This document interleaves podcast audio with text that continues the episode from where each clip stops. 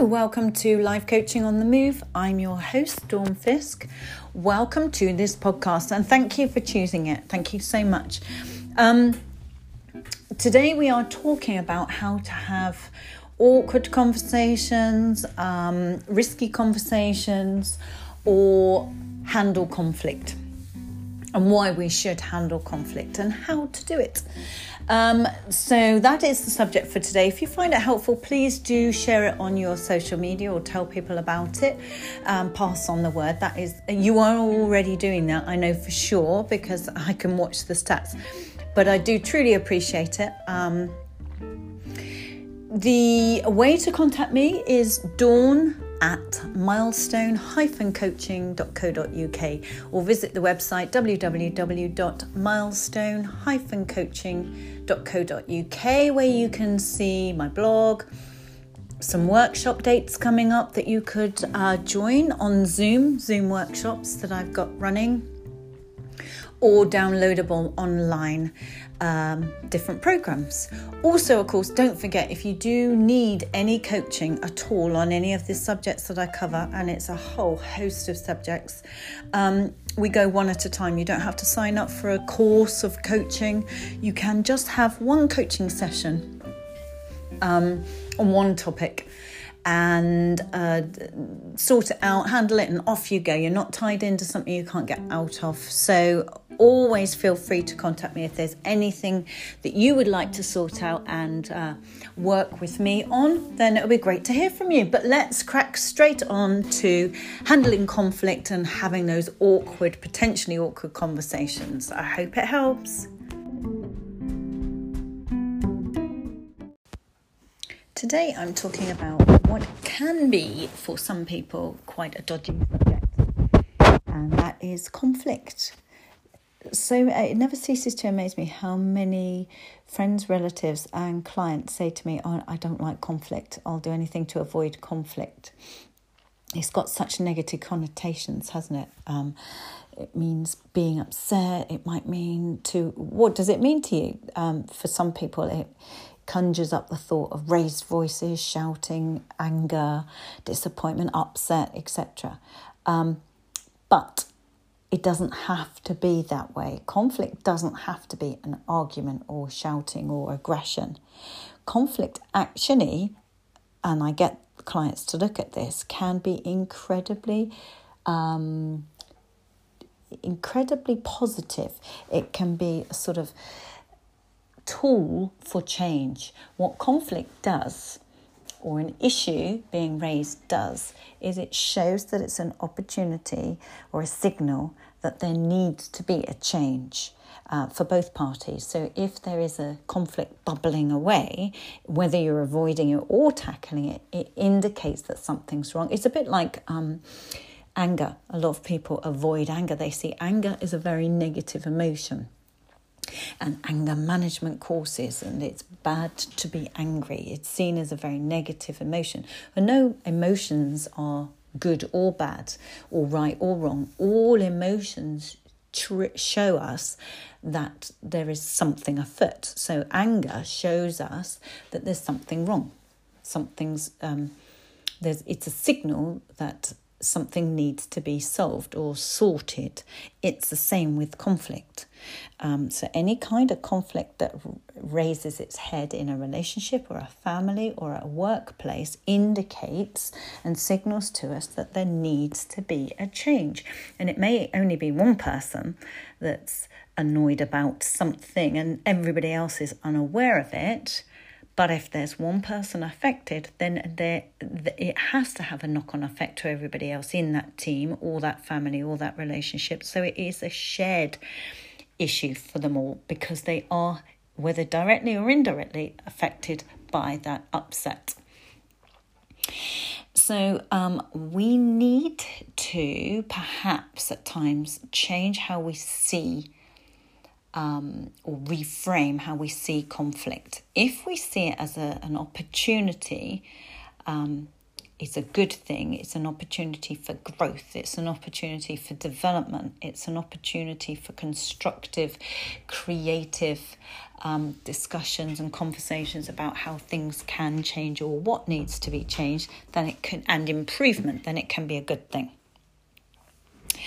Um, if we go in with that mindset, we're going to approach it very, very differently, much more openly, much more positively and embrace it rather than avoid it. So, which one are you? Are you the where are you on the scale of things? Do you avoid it at all costs and bury it and accept things just for the sake of peace and harmony? Um, and then does it get does it affect you? In, you know, bubbling away, dis um, discomfort, uh, resentment? Um, do you, you know, harbor it? Do you resent things?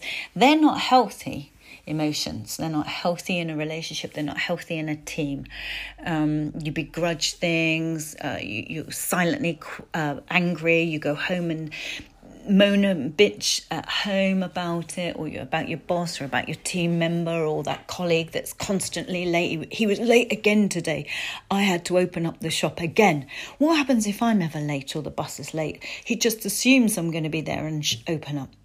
So we let it off our chest, perhaps at home, and then go in in the morning, smiley, don't say a word, let it fester, let the negativity breed and that will come out somehow even if it's that you know you don't work well together or you you know there isn't a friendship or consideration or you won't um, help them when they need a day off. You won't be flexible with your annual leave or something like that.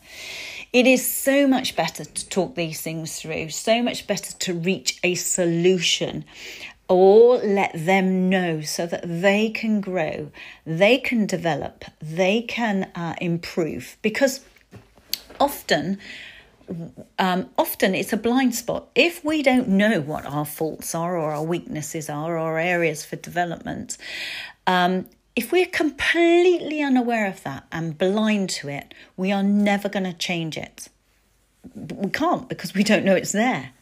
And it's only when someone has been kind enough.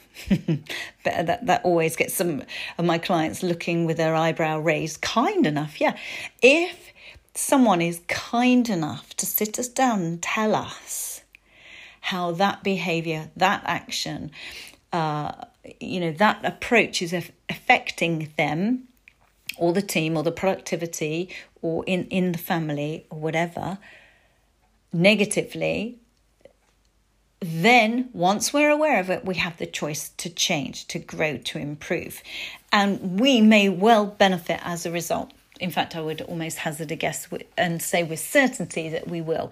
It's a win win. Everybody benefits because the team are happier the department is smooth it runs more smoothly the atmosphere improves etc so what i want to say first the first takeaway is do not avoid conflict because you think it's negative. It doesn't and shouldn't be negative. Handled well, conflict is a positive thing. Handled well, it's an opportunity to improve something that's not working in a relationship, in a family, um, in a club or a class or whatever, or at work in a team. And if handled well, and the issue is tackled and improved, it's a win win thing. Or if there's disagreement and differences in opinion, it can be the opportunity for some really creative solution.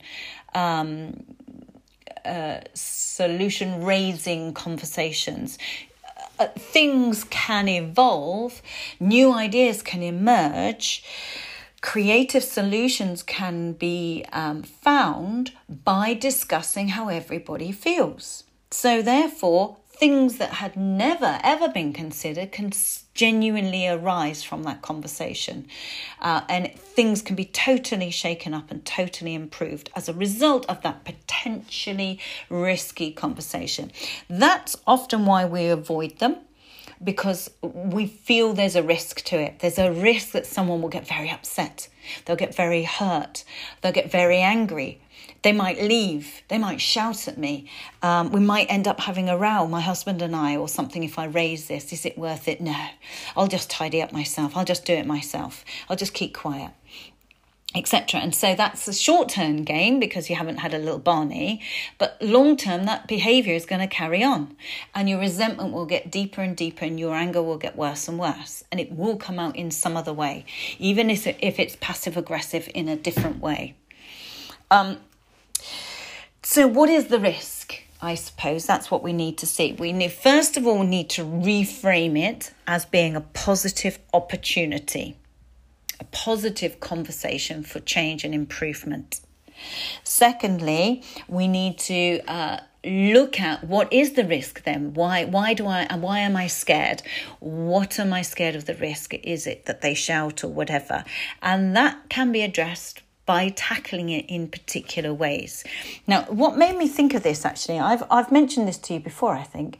I was listening to one of my favourite podcasts, um, which is Dr. Chatterjee. Have I mentioned that to you? Uh, Dr. Chatterjee, C H A T T E R J E um, he's a GP, uh, medical doctor. Um, he does a weekly podcast on all sorts of subjects. You have got to listen to it. All sorts of health, well-being subjects with expert guests every week. The one I was listening to last week was um, about how to have quality relationships, and two experts were on there talking about that. Um, now, where is it? Where is it? Um, I've lost it now. I will find it in a second. Um, so the podcast is called Feel Better, Live More. Have a listen to it. There are uh, all sorts of um, past episodes that you can listen to, previous library of episodes. This one is um, with guests from the the authors of a book called Connect building exceptional relationships with family, friends, and colleagues. And I love their little strategy, which they talk about. I'll try and just do it some justice. They talk at length about this, but they call having difficult conversations. Um, they they kind of draw on the analogy of tennis. We've got to stay on our side of the net. So what they say is. Um, they talk about a concept of being over the net. Um, so we begin by talking about our intention and our behavior and us, our stuff in this conversation. If we ever end up saying you, uh, you do so and so, you make me feel something, you're, you're very thoughtless or you're so selfish or whatever, we have gone over the net. That's their stuff. We're trying to play the ball over the net, and we shouldn't do that. We should stay on our side of the net in terms of tennis, and we should say what the issue is in our eyes. You've been late for the past 10 days opening up the shop. Um, and so you're, t- you're giving the reality of you have been late for 10 days now, and I've had to open up the shop. Um, if you then said you clearly don't uh, think about my time and you clearly assume I'll be here on time and take it for granted. You take me for granted, let's say. Then you've gone over the net. You've you've put an interpretation on that. You've assumed you know what they're thinking. You've assumed you know how they see you. You've jumped over the net and you're playing the ball over there. If you stayed there and said you have been late opening up the shop for the last 10 days, that puts a lot of pressure on me because it makes me know I've got to be on time and worries me that should my bus be delayed, it concerns me that the shop isn't open for the public. We both should be there before nine, etc., etc. So you're you're owning your specific example the reality of the situation, the consequences that it has for you, the impact it has on you as you see it, not as they see it. You can't say you clearly don't care about this business or you clearly don't care about my time or your time's clearly more important than mine or more valuable or whatever. It's none of those interpretations. We don't know. So they, amongst many other things, and I have summarized that so so simply that it sounds um, it's insignificant is not. They explain it really, really well. They give lots of examples, lots of ways of using it. So we need to stay on our side of the net. I quite like that one. Um, if you want to put it another way, we've got to give real evidence for whatever we're saying, specific evidence that you have seen. Not don't don't throw other people in. Just you own what you're saying. So you can't give somebody some feedback and say, the whole department believe, or everybody says, you can't speak for others. It has to be you, your situation, your issue, the evidence that you have, the specific examples that you have, um, and how it has impacted on you or how it makes you feel or what you would like to see as a potential solution. So you've got to own that conversation really.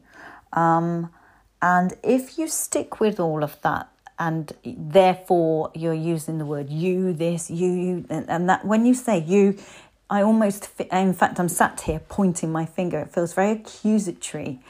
Um, so we try not to do that, not to create a, a, an atmosphere of accusations. The way to avoid that is, of course, to ask questions. Were you aware that you have been late for 10 mornings on the trot? You've arrived um, past, quite significantly past 10 past 9 for 10 days now, which means the shop has not been open on time, etc. etc. Um, is there an issue? Is there tr- problems with public transport? Have you got um, things that you have to do at home en route? Is the you know is there anything I need to be aware of? What's happening that's making you late? Uh, is there anything I can do that could help that? So we try to hear their side. We try and understand what's going on for them, ask questions and listen it may well be that that uncovers it and you can deal with that. You can find a solution as a result. It may well be that they were simply unaware, blase, oblivious, unaware, and not really thinking and not really considering it, not knowing what impact it has on you or the business, and therefore that it's a blind spot and they're not going to solve it without you drawing attention to it, without you passively aggressively, oh, late again, or anything like that. You're dealing with it professionally and um, maturely, I guess is probably the word. Um, so, if we ask questions and if we listen, then that will give them an opportunity to just talk and bring their side to it, which will then in turn reduce the risk of it, them becoming defensive, becoming angry, etc. We've got to try and work out what uh, their intention is, what their behaviour, their understanding is, and the reasons behind it. And then if it's a work situation and you're giving feedback or you're just pulling them up on um, certain behaviors or um, actions, then after that conversation, you need to, well, during that conversation, you need to create a plan or a solution, steps that they can take in order to improve it, uh, agree an action plan or offer a solution together, come up with one together. And then if it is a work thing, it's I would suggest it's pretty important to document that conversation, including what steps you've agreed for them to take to try and overcome it and including a follow-up date that you'll get together and discuss it again. I need to just take it back a bit. If it is a potentially difficult conversation or a conversation with potential risk or potential conflict, then the very fact that, that there is that potential, I would say do not do it spontaneously. Do it in the right place at the right time with some planning. Um, those conversations where it does get out of hand and it does get emotional are usually because it's knee jerk in the wrong place at the wrong time, wrong atmosphere, wrong approach. If it is potentially risky, then there's a lot at stake. And because there's a lot at stake, I would say it's much wiser for you to prepare, to plan, maybe even rehearse how and what you're going to say. Get your words around it. Um, non accusatory words, quite neutral words, factual words. Um, some emotion, but only your emotion and how it makes you feel. Own that. Um, don't put interpretations on their behavior. You're thoughtless, you're this, you're that, or whatever. Don't do that. Um, so I would say if it is a potentially risky conversation, plan it, book it in, have the right setting where other people can't hear, that you're not being overheard by the rest of the team, you're not conscious, you're not trying to keep your voices down, you're not embarrassing them or making it awkward or anything like that. In private, at the right time when they're not in a hurry, they're not rushing off to catch a bus, you're not being overheard, you've got time on your side, you've got privacy on your side. They may need to know in advance roughly what you want to chat about, so they may want to consider things and bring their ideas to the table. Or you may want to have a brief, uh, uh an initial conversation about this and then a follow up conversation once they've had the opportunity to think about it, depending on the subject. If it's in a relationship or a family, again, you may not want to raise this subject just as they're leaving to catch a train for work or you're trying to bundle kids in the car for the school run. It needs to be the right place at the right time. For couples, it's often a really good thing if for couples to go for a walk. Um, well, anybody actually, if it's a friendship as well, or even with kids, especially sort of teenage kids or something like that, it's to have that conversation when it's not intense it's not pressurized, um, sat over the table, you know, eye to eye over the table, all hard and heavy. It's not heavy environment. I would even recommend one of the best places to have one of these sorts of conversations is in a more relaxed, neutral setting, such as out on a walk. There's something about walking side by side because you're not eyeballing each other, you're not full intense eye contact with lots of silences and in, in expectation for good answers immediately. You're walking along, you can be looking at other things, the wildlife, nature, etc. You're not having that intense eye contact. There can be companionable silences whilst the other one's considering what you've said or thinking of a solution or whatever. So sometimes side by side on a walk or in a car on a, a, a car journey can be less intense and therefore more constructive than sat across the table um, with each other with expectations. So, again, if it's family or friends or a partner, it, it, needs to be planned and in the right environment at the right time. That actually can be really key, getting the timing and the venue correct. Than when it's heated, spontaneous, without thought, that's when it's likely to erupt into a much bigger, more emotional, more destructive conversation. Um, so, but the same things apply. So, the right setting and venue and timing, asking questions to try and understand first and hear them out and listen, give proper evidence, proper set examples, real examples that, that for you, owned by you, and then talk only your side of the net about the what the actions are and how it impacts on you um, not accusatory about them.